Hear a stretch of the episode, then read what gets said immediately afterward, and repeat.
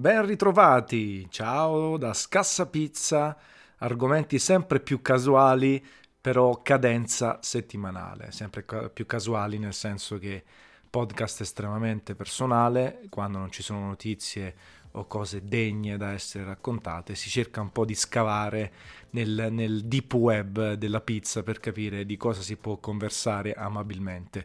Ma in realtà io sono strafelice di fare Scassa Pizza perché è una sorta di sfogo su argomenti tra i più disparati, mm, senza scopi particolari, l'ennesima freccia nel mio arco del racconto della pizza e quindi vado spesso e volentieri a ruota libera. Pensate che la scelta di non eh, mettere musica particolare se non di sottofondo è quella proprio di registrare a ruota libera. Io accendo la registrazione nel microfono, registro tutto quello che mi viene in mente, senza scrivermi nulla, senza prepararmi nulla e quindi questa è una sorta di punto di forza ma anche di debolezza perché chiaramente si potrebbe fare molto di più con qualcosa di strutturato ma ci vorrebbe anche molto più tempo e non è questo il momento giusto per farlo. Um, volevo partire da un argomento che mi sta a cuore, il rapporto, quello che riesce a creare il mondo pizza, la pizza, il racconto della pizza sui vari social network e sui siti, nel rapporto tra le persone, perché per quanto mi riguarda è una cosa fondamentale.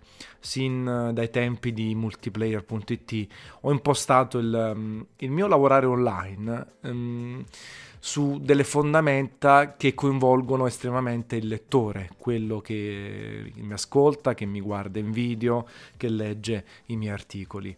Mm, in maniera anche un po' inconscia, perché io ho cominciato a scrivere nel 1998, quindi a 18 anni, sulla falsariga e sul mito delle riviste eh, di videogiochi, tecnologia, cinema e e ho sempre capito subito, almeno una cosa che mi, eh, che mi, diciamo, mi ha sempre colpito è l'interazione che ha portato internet. Quindi ho cominciato a scrivere online, ho scritto anche per alcune riviste, ma sono tendenzialmente figlio del, di internet e eh, l'ho seguito dagli inizi soprattutto in certi argomenti come quello dei videogiochi, insieme ai miei colleghi siamo stati quelli a definire un po' di cose, la videorecensione, eh, i commenti, i forum, eh, il podcast stesso, le dirette e quindi ho sempre percepito questa potenzialità del mezzo internet. Qual è la differenza? Qual era la differenza rispetto a alle riviste cartacee, un rapporto ancora più stretto con i lettori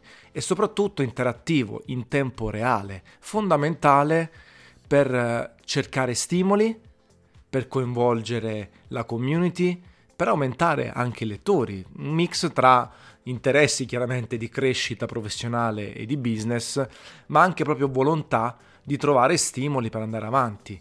Il feedback immediato, che talvolta può essere anche tossico, è stato un motore perpetuo e fondamentale per la crescita dei siti internet, delle riviste di opinione, dei blog e poi oggi di influencer, youtuber eh, e quello eh, che c'è.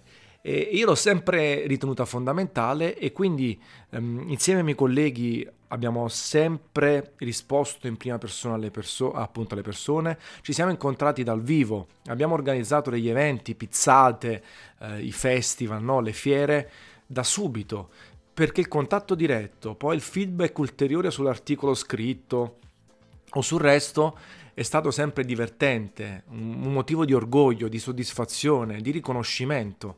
E quindi questa cosa ehm, mi ha portato sempre a pensare che il rapporto online tra le persone, non soltanto io che scrivo e voi che ascoltate e leggete, ma in generale tra due persone che si conoscono online deve essere genuino, senza filtri e ovviamente compatibile col tempo che uno ha a disposizione. E quindi mi sono legato nel corso degli anni a diverse persone. Tanti li ho conosciuti dal vivo.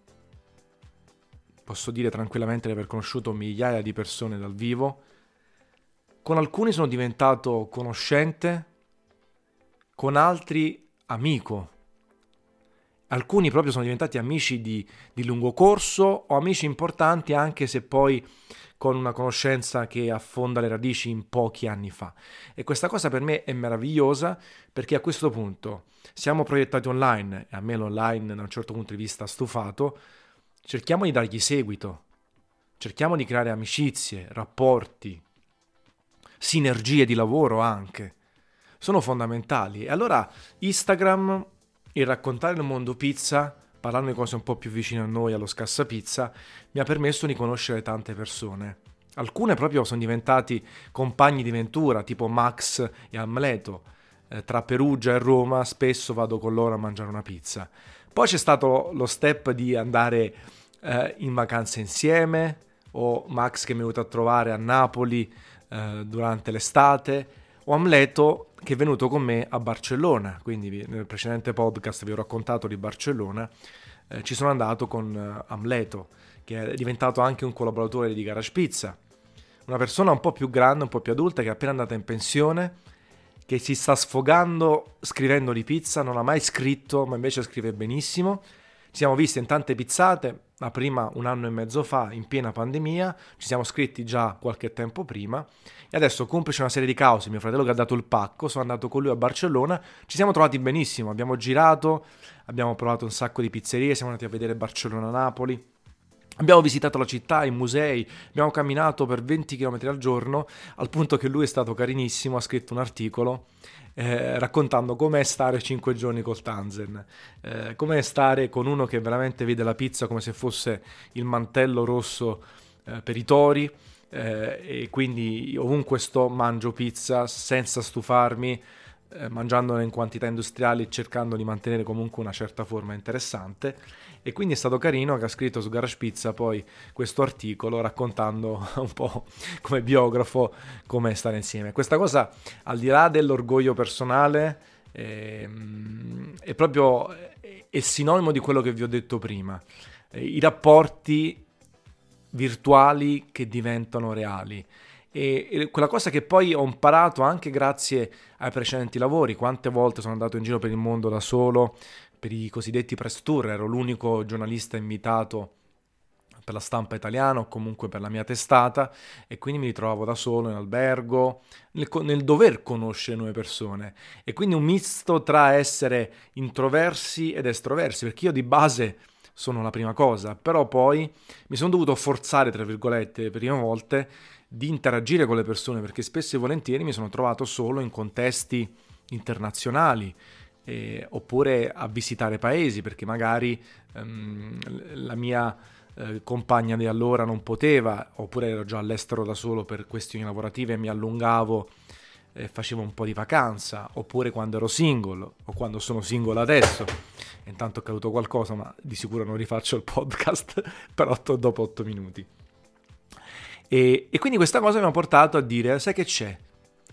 Armiamoci e partiamo se devo andare a mangiare una pizzeria da solo, non ho nessun problema, tanto eh, mi metto a parlare con pizzaiolo, proprietario o persone degli altri tavoli. Se vado con gli amici sono contento, se vado con una persona appena conosciuta sono contento. Alla fine comunque vada, sarà un successo. Pensate che tipo sono sceso a Napoli per il ritorno di Napoli-Barcellona, eh, abbiamo preso quattro palloni, lasciamo perdere, e eh, mentre scendevo in treno ho detto vabbè io arrivo a Piazza Garibaldi, eh, sicuramente vado in pizzeria perché arrivo a pranzo, eh, chi, chi, vuole venire venga. E nell'arco di un'ora e mezza c'è stata una persona che mi ha scritto in privato su Twitter, l'ho fatto solo su Twitter, eh, potevo farlo anche in social più, dove sono più seguito, mi ha scritto una persona, ci siamo scritti in privato e abbiamo mangiato la pizza insieme. Era un lettore eh, che mi conosceva già, eh, però io non ho avuto nessun problema, abbiamo fatto delle chiacchiere, delle chiacchiere insieme, un'ora e mezza, siamo stati a Pellone, tranquillissimo, siamo divertiti, pure lui dopo mi ha scritto e ha detto ah è stato fantastico, sembrava che ci conoscessimo da tempo e queste cose sono meravigliose perché come vi ho detto mi hanno permesso di creare nuove amicizie, c'è Flavio che ho conosciuto eh, dieci anni fa, sempre sui social network, ormai andiamo insieme a destra e a sinistra quando riesce a staccarsi dalla famiglia eh, perché lui è il mio Young, lui è, è, più o meno coetaneo, ma già con tre figli sposato, io invece sono scapolo d'oro in questa fase. Eh, e quindi andiamo in giro e eh, visitiamo, andiamo per pizzerie o altro, ci confrontiamo sull'argomento, ma così come anche tanti di voi su Instagram che sono diventati amici, molto più di conoscenti o food blogger che abbiamo condiviso un evento insieme, una pizzata. E questa cosa, ripeto, è fantastica, meravigliosa. Um, ed è l'unica motivazione che mi tiene ancora legato ai social network. Perché ok che ci lavoro, ok che sono necessari per lavorare, per condividere quello che si fa, ma personalmente ne ho piene da anni ormai e il Covid ha accentuato questa volontà di curare sempre di più il tempo libero e scomparire sempre di più online, nonostante poi per tanti anni ero davvero, soprattutto sui videogiochi, una sorta di frontman di tutto quello che facevamo.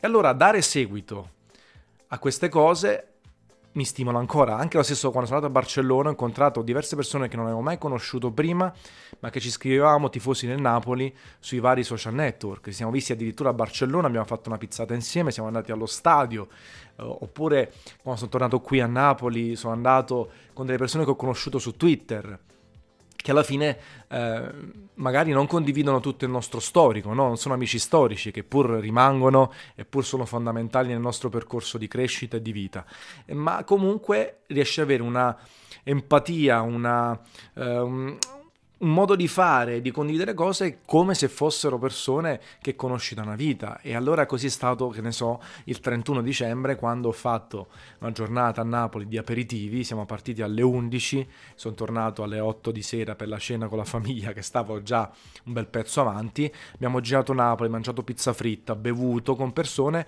che conoscevo da pochissimo o che ho conosciuto sul momento ed è stato fantastico. Eh, e quindi questa cosa, questo equilibrio tra vecchie conoscenze, nuove conoscenze, tra stabilità e incerto, secondo me è fondamentale e quindi sono, sono contentissimo di tutte le volte, anche che banalmente mi scrivete nei messaggi privati su Instagram o anche io prendo l'iniziativa e scrivo a qualcuno di voi perché è anche una chiacchiera um, che va oltre quel rapporto freddo derivato da io posto una cosa, voi rispondete e commentate, è fondamentale. È anche stata una sorta di motivazione su perché spesso e volentieri su Instagram eh, ho tolto i commenti pubblici che tanto sono soltanto spam, faccine e altro e anche il numero di like. Godersi maggiormente il tempo, la qualità del tempo che si impiega anche online, che oramai è parte di noi, i, i nuovi nati negli ultimi vent'anni sono nativi digitali, quindi vivono in simbiosi con il computer, con internet, col cellulare, ma non bisogna mai sacrificare poi il reale. Io dico sempre una cosa, fate poche promesse, e, e questo è il mantra che mi do anche a me stesso, facciamo poche premesse, promesse, danniamoci l'anima per mantenerle. Evitiamo di dire, oh, ma ci vediamo? oh, lo diciamo sempre, non lo facciamo mai. No, se io dico ci vediamo, ci vediamo. Non è domani, è dopodomani, è tra una settimana, tra un mese, ma ci vediamo.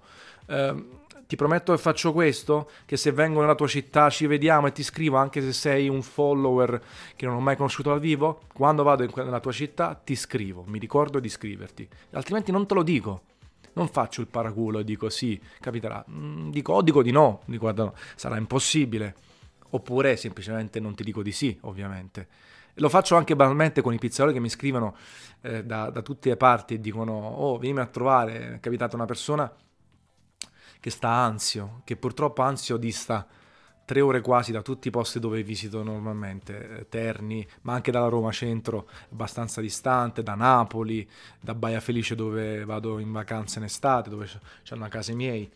E ehm, io ho detto guarda, la vedo abbastanza impossibile mm, che vengo lì, cioè che capito lì da quelle parti, anche se volessi fare una scappata perché eh, apprezzo il tuo invito, due ore e mezza andare, due e mezza a venire, a tornare, mm, è un po' complesso. E non ti chiedo nemmeno le classiche cose da V-blogger, rimborsi speso, altro non mi interessa, è una questione di opportunità. Poi se può capitare, se organizzo un tour della zona, di quel litorale, con grande piacere, anche perché il mio scopo è far quello so I, I prossimi miei target sono la Sardegna, la Sicilia occidentale, l'Emilia Romagna e la Toscana. Voglio assolutamente organizzarmi nei prossimi mesi per farmi 4-5 giorni in ognuno di questi posti, anche di più magari nelle isole, e girare tutte le pizzerie. Però devo organizzarmi a livello di tempo, a livello economico, di opportunità, perché purtroppo sarebbe bello viaggiare tutto e non si vive soltanto di viaggi, anzi poi bisogna dare sempre un seguito per,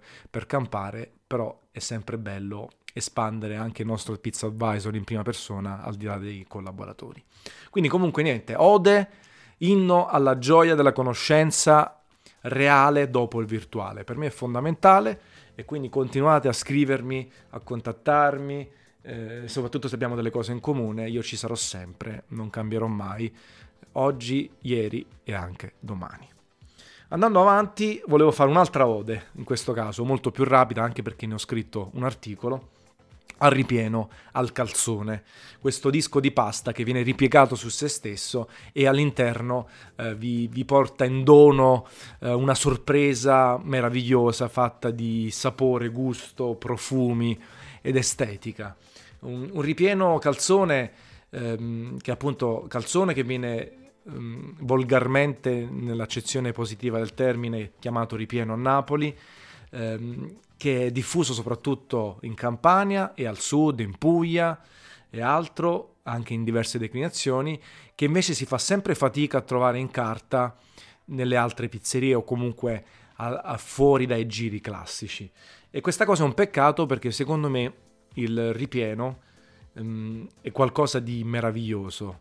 Um, in tutte le sue poi accezioni, il salsiccio e frarielli, ricotta e cicoli, eh, ricotta e salame, eh, scarole, alice, olive e capperi, in tutte le sue maniere.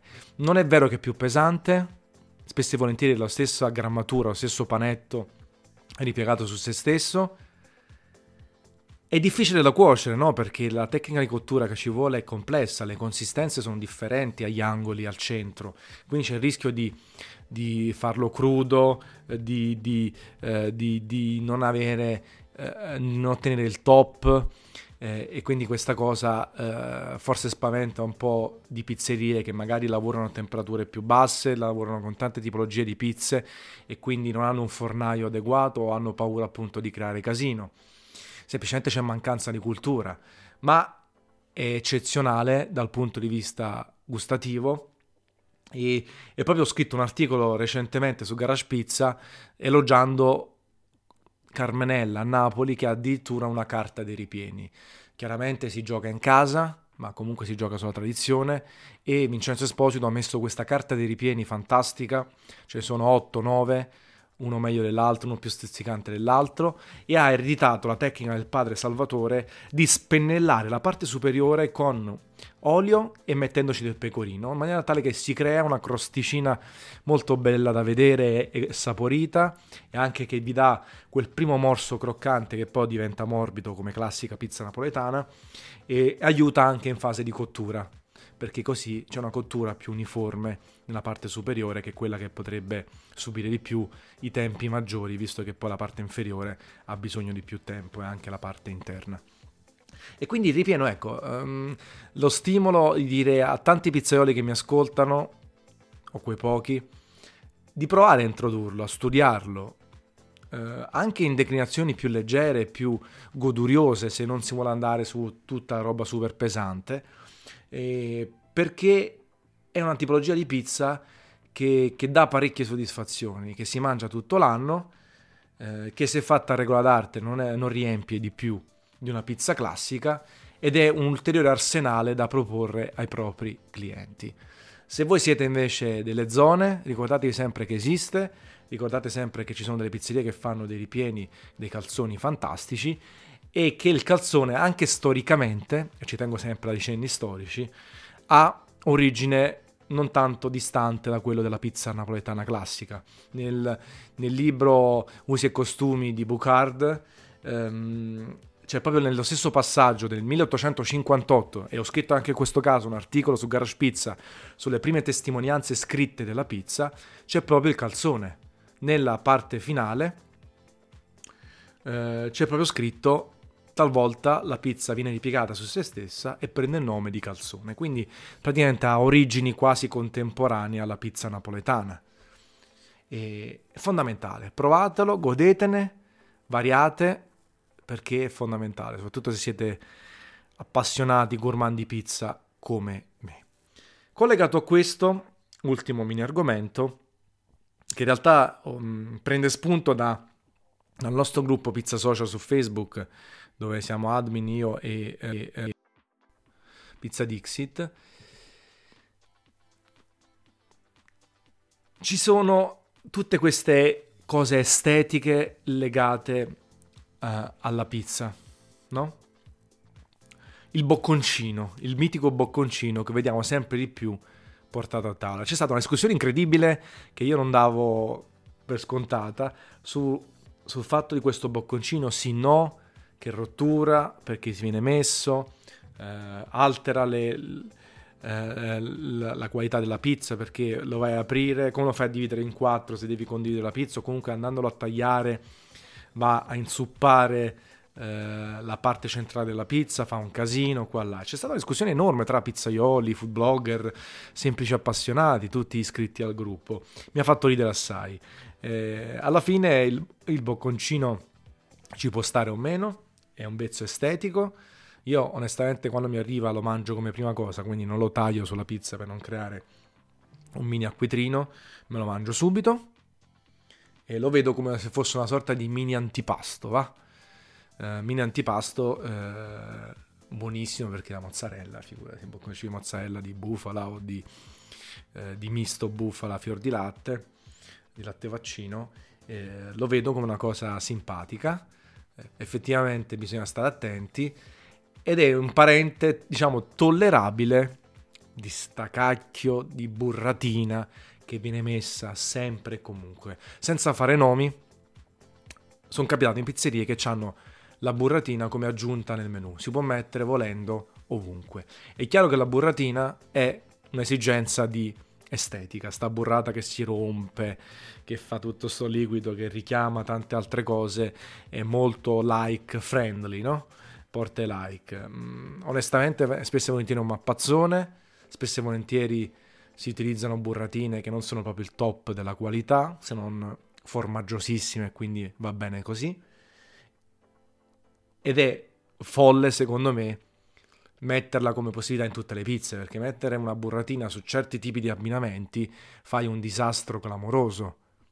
Poi soprattutto magari in quelle pizze che vengono sempre più condivise tra più persone perché vogliono provare più tipologie. Ecco, quella proprio è bannare, eh, ci addentriamo in in campi, in argomenti scriteriati e quindi questa cosa non mi piace assolutamente.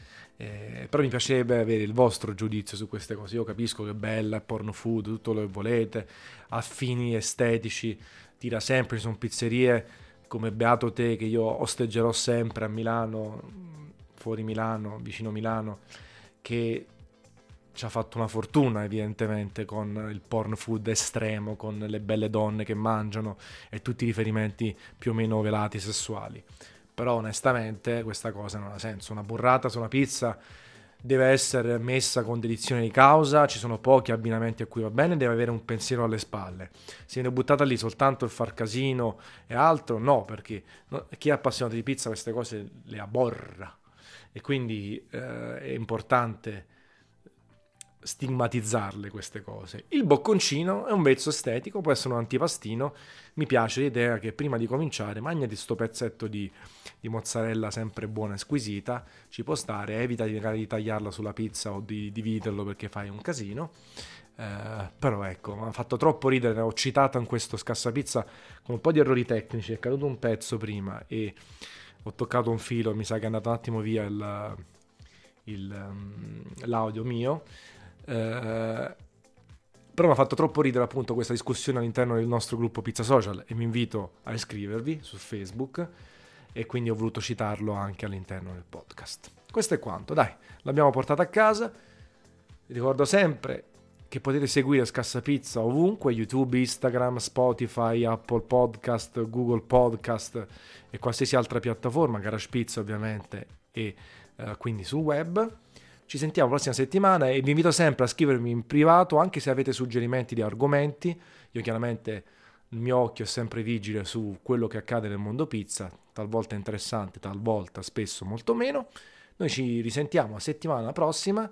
Scemo chi sente, capate in bocca e a presto. Ciao a you!